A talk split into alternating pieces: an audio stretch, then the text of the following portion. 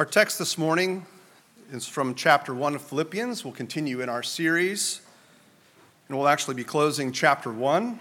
We'll be looking at verses 27 through 30, and Paul's charge to the Philippians after he spends the opening portion of the chapter describing the affairs and trials that he is going over.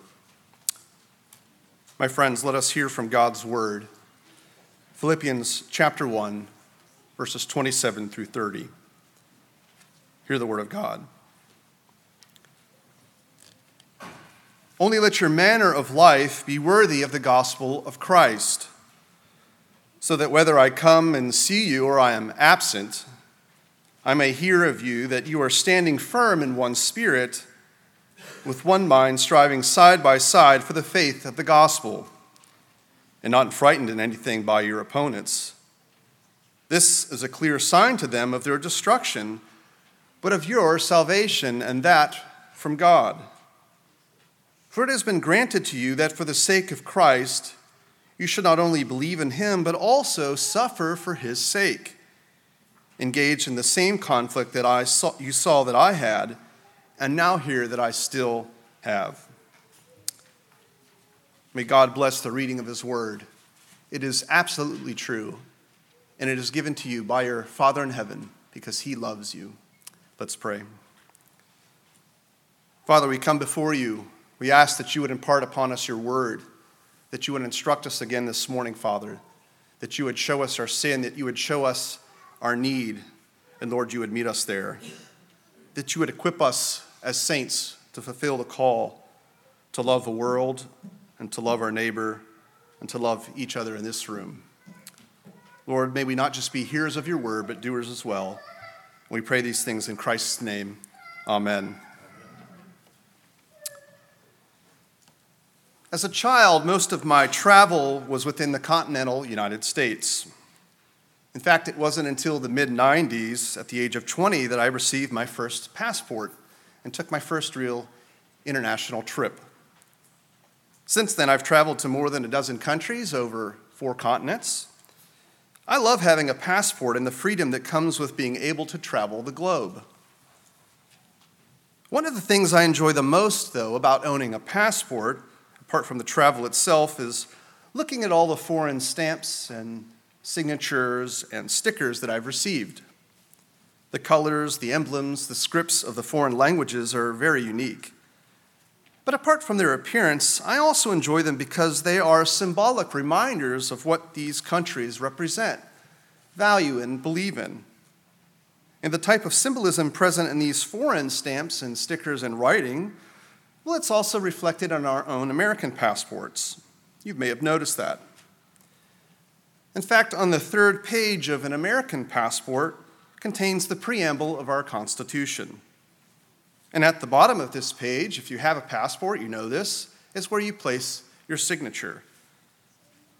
But signing your passport, that does not just identify this document as yours, but the inclusion of the preamble in connection with the place of your signature identifies and signifies that all the rights and responsibilities constituted in the, contained in the Constitution belong to you as an American citizen rights and responsibilities, along with the quality of life that many of the countries I've traveled to do not provide their own citizens.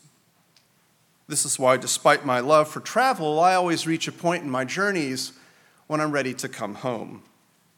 I think this is why also so many people try to immigrate into the United States, either legally or illegally. While not wholly analogous, Rome, like the US, provided rights and responsibilities and a quality of life to its citizens that set them apart from other lands and were desired by non citizens living both within and outside the boundaries of the empire. Likewise, citizens of the empire possessed documents that identified them as Roman, thus guaranteeing them certain privileges. Though the laws of citizenship changed and the recipients of these rights broadened over time, as Rome changed from a kingdom to a republic to an empire, the following is a sample of rights that Roman citizens, particularly men, enjoyed. They had the right to hold, hold office and vote, make contracts, own property, lawfully marry, have children become citizens of those marriages, be exempt from certain local taxes, sue, defend oneself in court, have a trial with a judge, make an appeal, and lastly, no Roman citizen could be tortured, whipped, or receive the death penalty unless found guilty of treason. For our purposes, it's important to note that many of the people living in Philippi during the time of Paul's ministry were Roman citizens. A large majority of them were, in fact. And the Philippians were proud of the fact that they were citizens and enjoyed the types of lists or the types of rights that I listed above. They were also proud that Augustus designated the city as a Roman colony.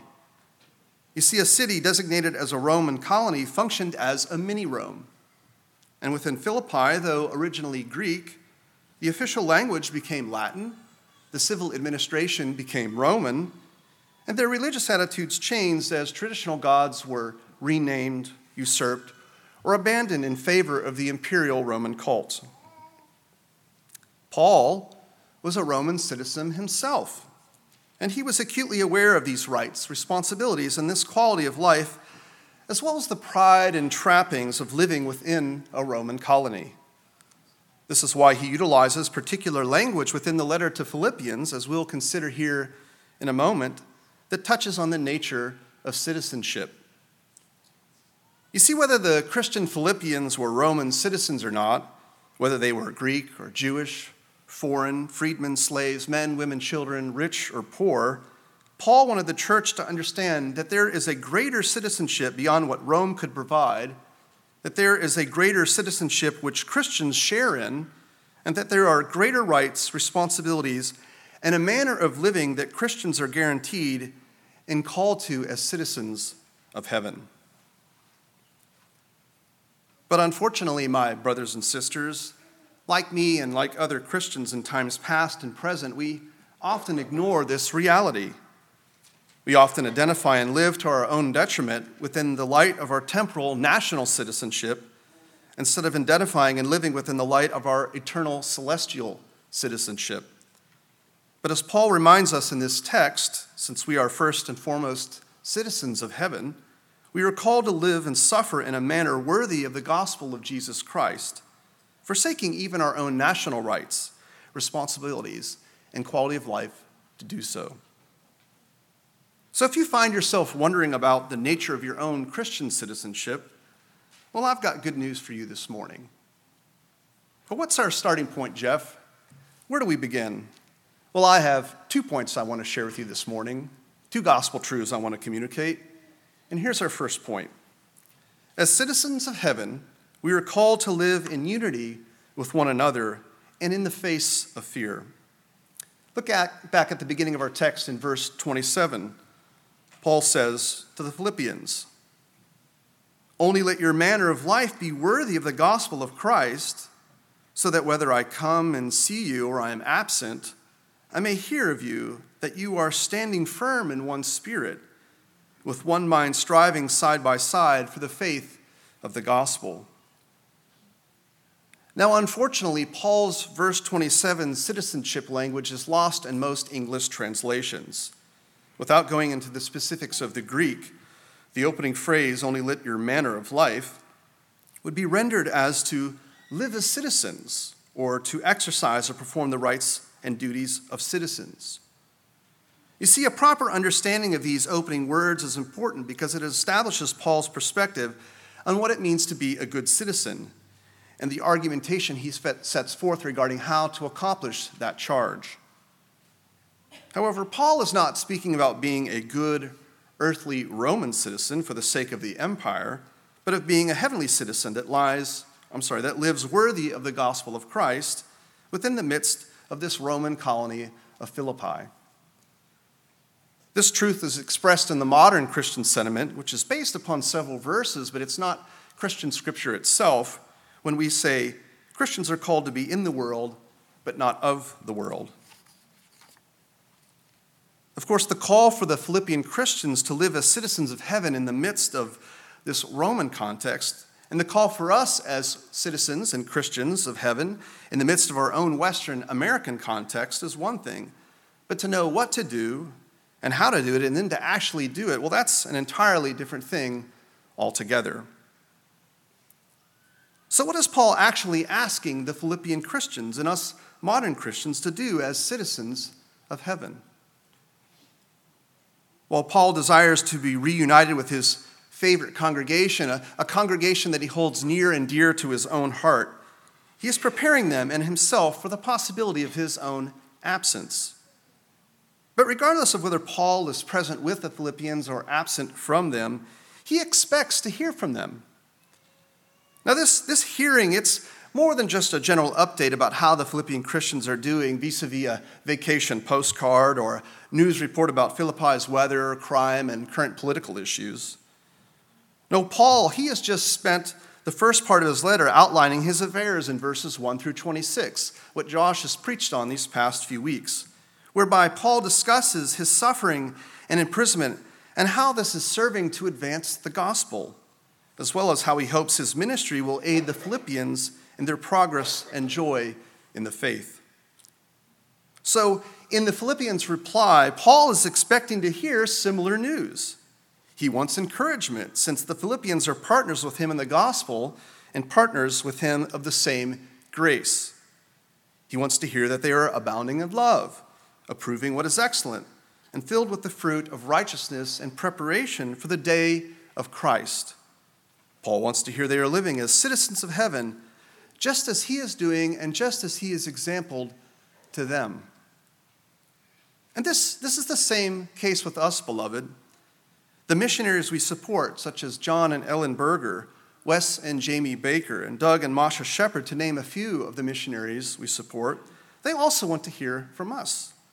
They want to know that they are not alone. They want to be encouraged. They want to know their work is valued.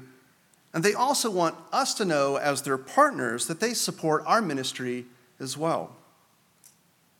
But even more specifically, Paul also wants to hear whether the Philippians are standing firm in the Spirit, with one mind, striving side by side for the faith of the gospel. He wants to hear about their gospel advancing news. However, the news is not so much about end results, about how many people came to faith, but about the manner in which they are living as citizens of heaven to advance the gospel. The means. Standing firm and striving side by side speaks to a type of unity, to a type of alignment in which the whole Philippian community shares together. But this, this unity, it's not grounded in a common outlook on life or vision casting for outreach. No, this standing firm and striving side by side, it's grounded in the Holy Spirit. And so the phrase in one spirit expresses Paul's desire to hear if the Holy Spirit is present among them and that they are unified in him. And the phrase with one mind refers to the outflowing which occurs when Christian community, when within a Christian community they are united to the Holy Spirit. You see, the Holy Spirit is the only reason why it is possible for the Philippian Christians, or for any group of Christians for that matter, including us here this morning, to stand firm and to strive side by side as they contend for the faith of the gospel. Because the Philippians, they themselves, they cannot advance the gospel in their own strength and power. Just as Paul, who is imprisoned and facing potential execution, cannot do it on his own strength either. This is why Paul dearly wants to know how they are doing spiritually. You see, he knows they are currently and will continue to face opposition, even if that opposition is different from his own. So he wants to hear whether they are progressing in their union with Christ and still striving side by side to determine if they are prepared to live worthily in the light of this opposition. Now, I know what you're thinking. You're thinking, well, what, what does that even look like? Well, Paul tells us in the following verse. He says, Be not frightened in anything by your opponents, for this is a clear sign to them of their destruction, but of your salvation, and that from God. For Paul, living as citizens of heaven means living without fear. But not only are we to live without fear, but we are to live without fear in anything we face from our opponents. Now, how is that possible, and where does the strength come from to do such a thing? Because there are a lot of frightening things in the world, frightening things that come from our enemies or just generally from living in a sinful, fallen world. Well, first, and here it's in our text, it's possible because our strength comes from above, from the union we share in Christ, due to the ongoing work of the Holy Spirit in our individual and collective lives as the church. Second, it's possible because we as Christians, we're not alone. We have each other, beloved. And this is an important reality that cannot be overstated, but unfortunately, it is undervalued. I know that for myself, I'm at my weakest and most vulnerable when separated from other Christians. And I imagine that is the same for you, my friends.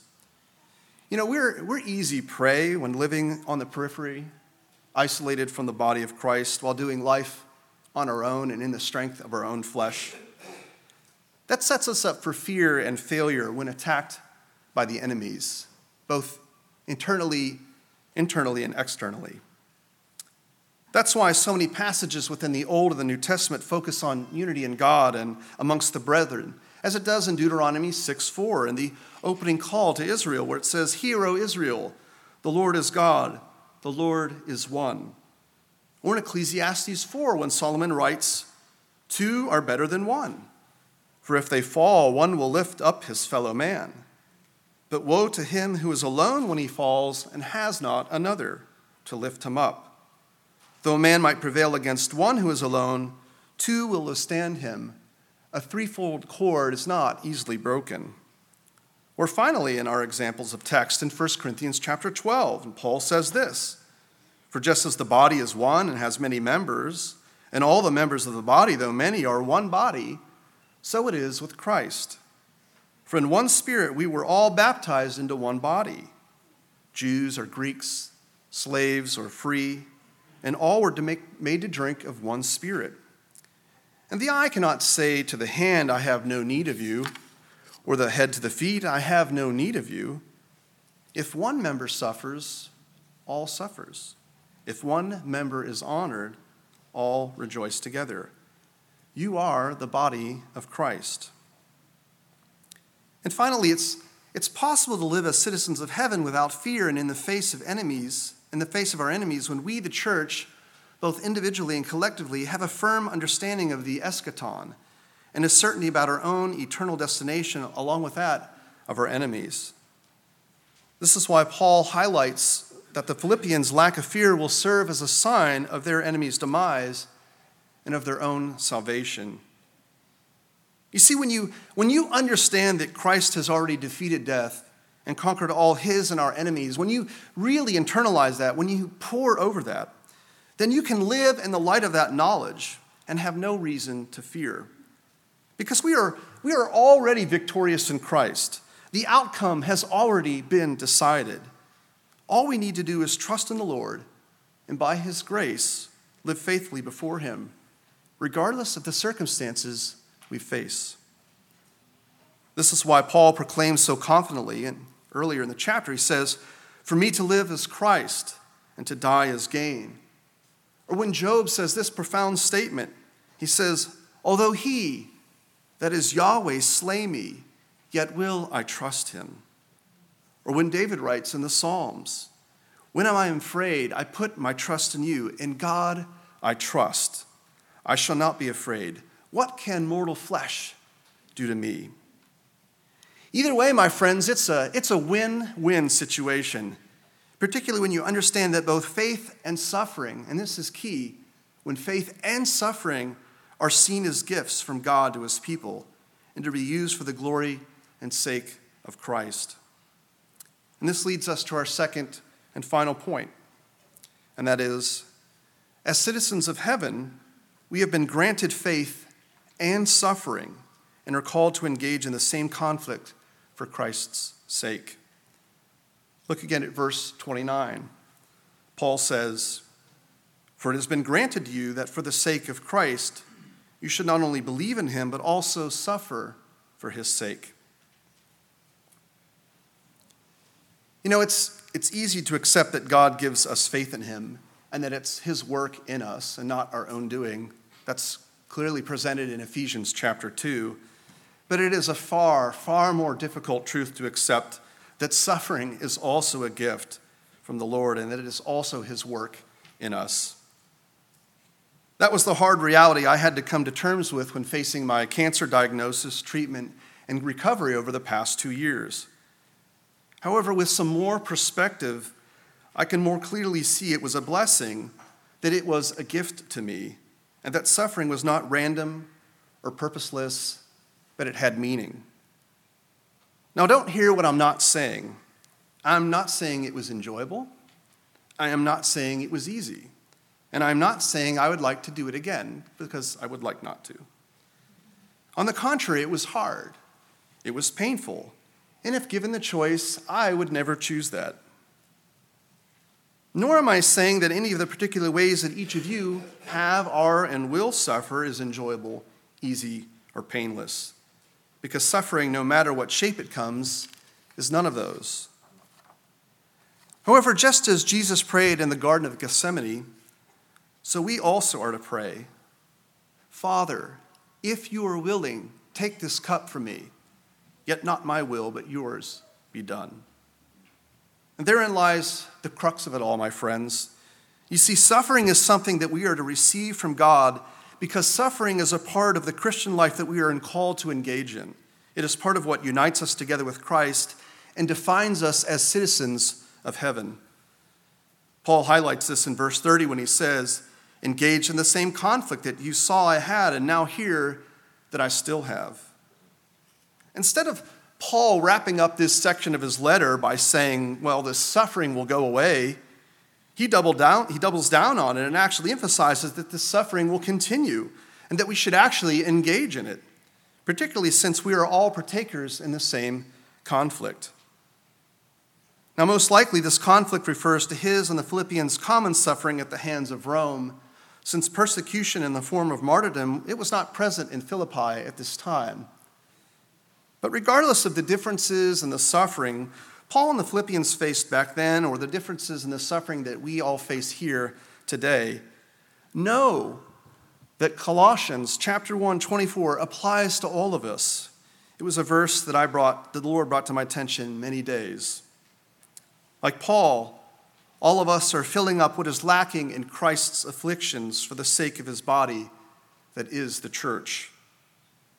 I found that I still find this verse extremely encouraging because of the purpose attached to our individual and collective suffering. You see, the Lord uses the circumstances of our respective suffering as a means for reciprocal ministry amongst His people. We are all in this together. And because we are all in this together, the gospel is advancing. For me personally, I drew great courage from knowing that all of you were praying earnestly for me when I was sick. As my faith and confidence grew due to your prayers, the anxiety and fear that I had for myself and for my family waned. Conversely, many of you have expressed to me at that time, and even still do now, how encouraged you were in your own faith, how the Lord increased your hope and trust in Him in the midst of your own suffering through the context of my particular trial. You see, how we live in the light of suffering matters. It matters because our suffering serves as a vehicle for expressing God's love to a watching world when we share in one another's conflict, when we take on one another's burdens. Even though it confounds the world, since the world cannot understand how a people can live with joy when they find themselves, when they would find themselves feel fearful. But, but isn't that what Jesus Christ did for us? Didn't he share in the conflict by accepting our sin as his own? By taking God's wrath upon himself and by dying in, on our place on the cross. In the person of Jesus Christ, manifested through his life, his life, death, and resurrection, there is no greater example of what a citizen of heaven looks like in the light of suffering on the behalf of others than through Jesus.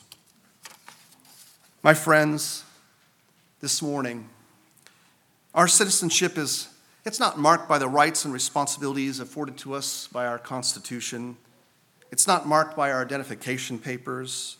It's not marked by our ability to vote, to hold office, to own a house. It's not marked by our ability to make contracts or defend ourselves in court. It's not marked by our accomplishments, our jobs, associations, wealth, quality of life, or even our zip codes. No, our citizenship is marked by God's call for us as Christians to live and suffer in a manner worthy of the gospel, whereby we show ourselves standing firm in the Holy Spirit, with one mind, striving side by side without fear in the face of our enemies, all the while aiding one another in the proper stewardship of the gifts of our respective sufferings as we participate in the advancement of the gospel for the sake of our Lord and Savior Jesus Christ, the one who did the very same for each of us on the cross. My friends, that is the nature of Christian heavenly citizenship, and that's also the glorious grace of the gospel. Let us bow our heads for prayer. Father, we, we come before you. We ask, Lord, that you would help us by the power of your Spirit to live worthy of the gospel of Christ, that you would help us to see our citizenship of heaven as first and foremost, that we would live in the light of that, that we would live without fear we would accept the good and the bad, the suffering from you as gifts to be used for the benefit of your people and for a watching world. We pray that you would change our hearts, change our lives. We ask this in your name. Amen.